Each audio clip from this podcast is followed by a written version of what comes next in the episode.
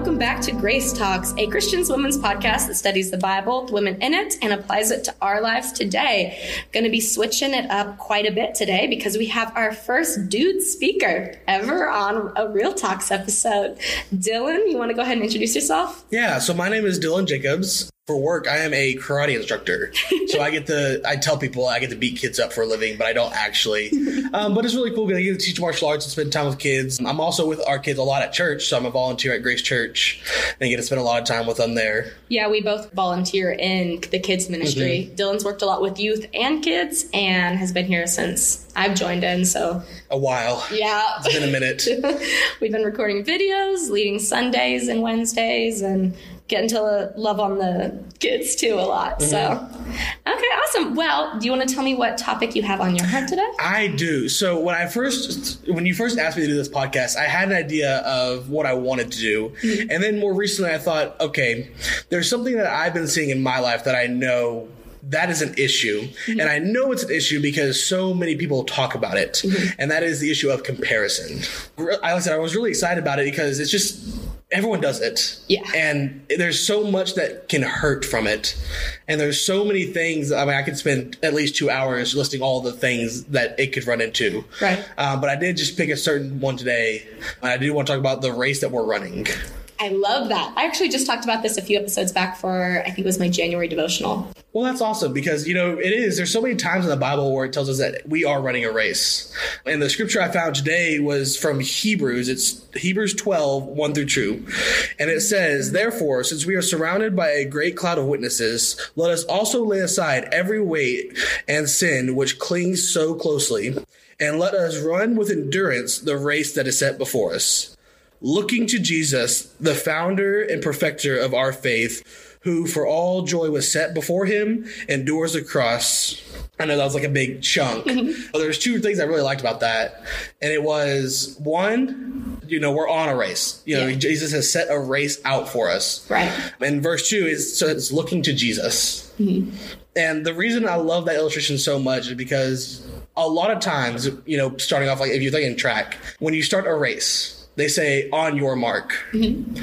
and that's because you know if you if you're running on a track you don't want to look at the people next to you. Right. You don't want to look at the people behind you. You don't want to look at the people in front of you. You're looking at your lane and you have your focus which is the end of the race. And that's one thing that a lot of people forget is that we are running a race. And I talk about this with my students all the time. You know, it doesn't matter how somebody else is running their race. It doesn't matter if they're further behind you. What matters is you and your progress. So in our lives, we have to know that we are running a race. You know, we have been called for a specific purpose. And we can't look at the people around us. We have to look at Jesus and keep our focus that way. Yeah, that's awesome. That actually lines up so well with kind of what I've been talking about the past couple of months. So that's awesome that it's on the same track. How have you seen this working out and like playing in your own life? So I recently, especially for work, I've caught myself. It's something that's one of those things that's always there. You just might not always realize it. Mm-hmm. And I've noticed that I do compare myself to a lot of people. And I start questioning, like, if someone will give me a job to do, I'll go, okay, but why me? You know, why do I have to do? Why am I the one to do that? Am, am I going to do good enough? And I realized that it actually is holding back the potential I have because I'm spending time worrying about something that obviously I was picked to do for a reason. Right. You know what's really funny is I was just reading, it was chapter 18 of Numbers, I think it was yesterday. And God is telling Aaron and the Levites specifically that He's set them aside for priesthood and they're going to be bearing the responsibility for something, mm-hmm. um, but that He's offering the servant the servitude of priesthood as a gift to them. And so that's funny that you mentioned that because it's the idea of being given a job to do. But it's a gift that's given to you on either way. So yeah, and you know, if you think about a lot of things that are given to us, you know, a lot of things that God will give us in our lives are blessings. Mm-hmm. But sometimes we'll lose sight of that. We'll lose sight that it is a blessing, and we'll forget that. And that's we that happens when we start looking at what other people are getting. Yep.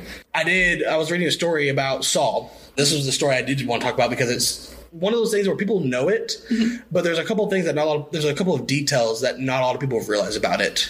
So it's more specifically, it's when Saul and David come back from fighting Goliath. I love this. Mm-hmm. So this is 1 Samuel 18, and it's 5 through 9, so it's going to be a little bit. And it says, As they were coming home, when David returned from striking down the giant, the woman came out of all the cities of Israel, singing and dancing to meet King Saul with trombones, with songs of joy, and with musical instruments, or triangles, or three stringed instruments. Very descriptive.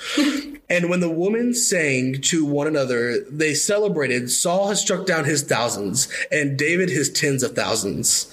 And Saul was very angry, and this singing displeased him. He said, They have ascribed to David 10,000, and to me they have ascribed a thousand. And what more can he have done but the kingdom? And Saul eyed David from that day on. But a couple of key things that I wanted to point out about this is this is, again, after they come back from fighting the Philistine, the giant. Uh, they're coming back, and these women are celebrating both of these men, by the way. But Saul, that comparison doesn't start inside his head he hears it from an outside source. And that's why Saul goes on to do a lot of terrible things, you know, hunting down David, all because of this jealousy that started. But I do empathize with Saul because it didn't start with his head. You know, it didn't even start where David came back and David was training, oh, yeah, I killed my 10,000. Well, Saul only got his 1,000. Mm-hmm. But it was these women singing about that. And what was really interesting about that is a lot of times that's true for us you know, a lot. It's a lot of you hear the outside. Like people will say, "Well, why didn't you do that?" Or why didn't you get that? And it triggers that jealousy, but it all starts with that comparison. And that can happen all the time, even out of people who are very loving towards you. I mean, I could, I can see that in your own home, right? Mm-hmm. I can think of instances in my past life where I didn't have certain opportunities, and the first person to always come to my defense would be my parents and saying, well, "Why don't you have that?"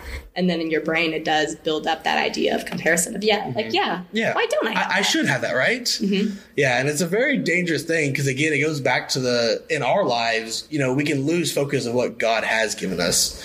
I mean, knowing that a lot of things that He gives us are blessings, is we're stop looking at our blessings and we're letting that blind us. Yeah. So now we're looking at, well, they got that promotion, they got that raise. Well, I've been tithing this entire time. How come?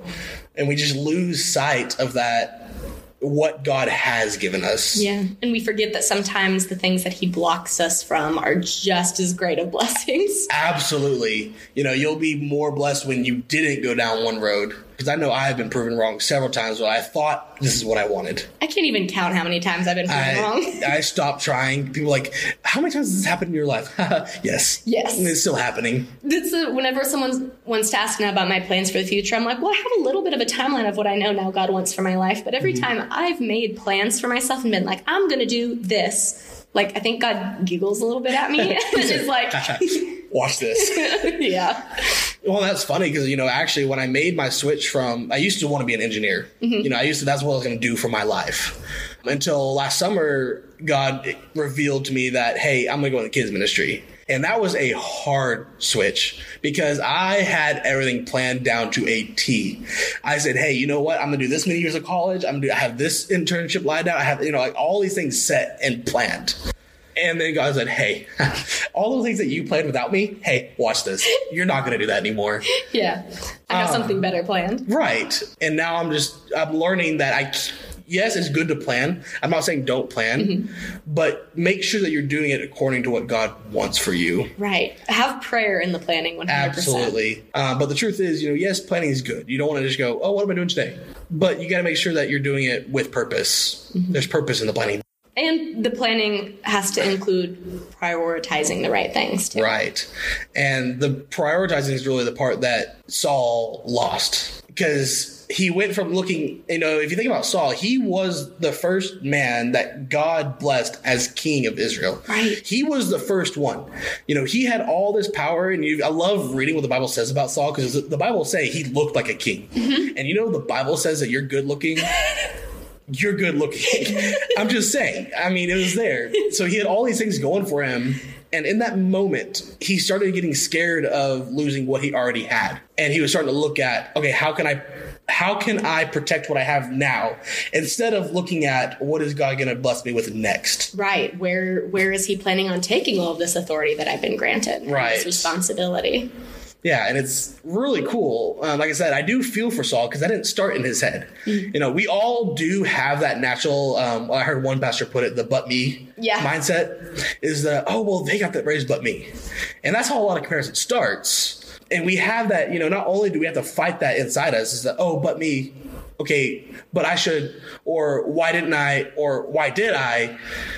You know, and that's hard to fight as it as it is. Yeah. And then you have Saul, who's now having an external voice saying, well, David killed his tens of thousands and Saul his thousands. Mm-hmm. And so suddenly he feels less than. Right. And that's when he, you know, when he, that's when he lost that focus is when he put that, you, you know, basically what he's saying is, well, y'all credited David with his tens of thousands, but me with only 1000s mm-hmm. And, you know, you heard that phrase. It shifted that mindset.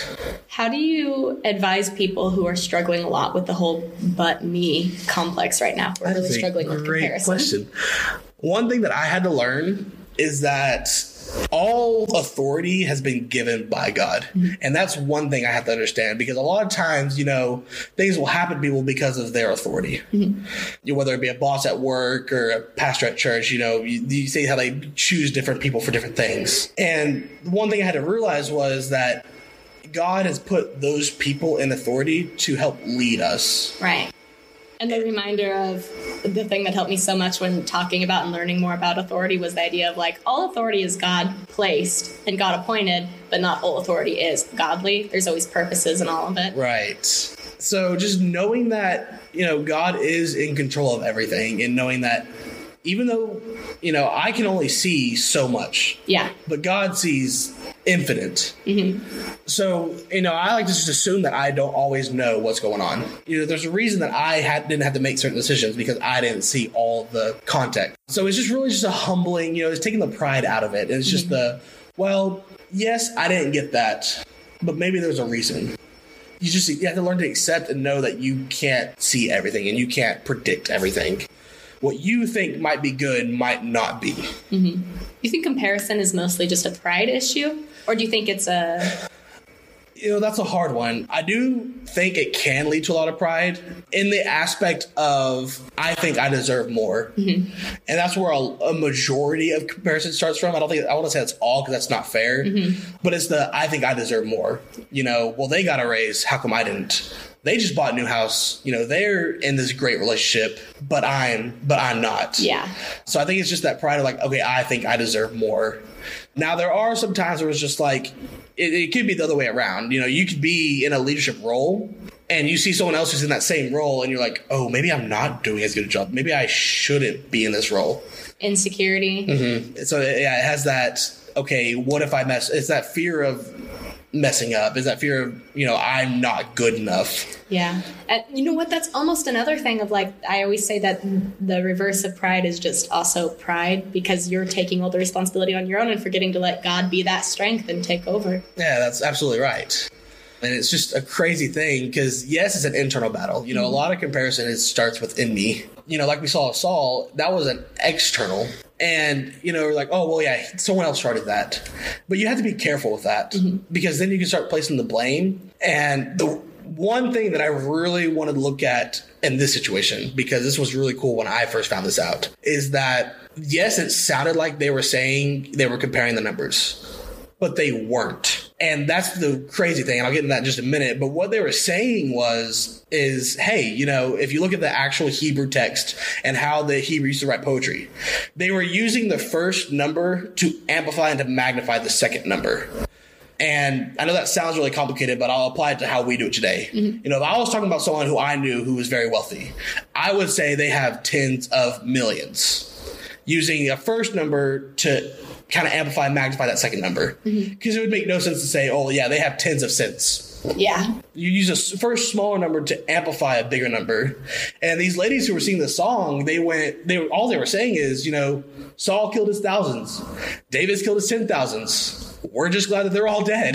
I mean, they weren't trying to compare. They were just using, they were writing and they were using the song like their language was. Right. It was poetry. Right. And that's exactly what it was. And they could have even, hypothetically, if they're putting King Saul first, that also has the position of authority too. Like they're placing his name before David still. Right. But Saul didn't see that. Right. He, all he saw was his number and he saw David's number.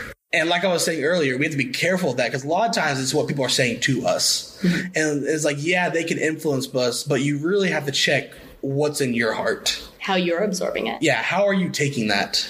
What is it that Jesus said? I'm trying to, I don't know if I'll quote the verse perfectly, but it's not that which goes into us that defiles us. It's that comes out of our mouth because that shows what's in our heart. So it's not always what person puts on us that'll defile us. It's what we're mm-hmm. willing to absorb and kind of spit back out in our actions and our words. Right, yeah, you know, he talks Jesus talks a whole lot about guarding your heart. There's I don't remember the reference, but it's above all else guard your heart for it is the wellspring of life. Mm-hmm. It is that wellspring. Everything that you say, everything that comes out of you is coming from inside. It's coming from your heart. So that's why it's, it's so important that you have to catch these things because they're not, you know, it's human nature. One of the downsides of the fall, actually, uh, there, there was no upside to the fall, but me- One of the list. Yeah, on the list of things that happen in the fall is that now we're falling into this human nature and to what people are putting into us. Mm-hmm. And that's why it's so important that we guard what we believe in, and that is the Word of God, Mm-hmm. because we can take all this in. But if I start believing that, if I start accepting that, then I'm going to start producing that. Right. I almost feel like when we separate our flesh versus our spirit, our flesh is what's super absorbent of the things that are around us, and our mm-hmm. spirit is what is good at producing like offense, which was actually, I think, one of your other topics you were going to be talking about. But Yeah. defense and offense, it's that almost a barrier around you to protect you from those things. Mm-hmm. Yeah, and it's you know people don't think about your you, you know you have your soul, which is the bridge between your spirit and your flesh. Mm-hmm. It's in the process of being redeemed, it's your personality. Right. You know, because your spirit is going to be eternal. Mm-hmm. Your flesh is not. Mm-hmm. So there has to be some connection there, mm-hmm. and that's your soul. It's the what comes in and versus what goes out, and it's that starting control.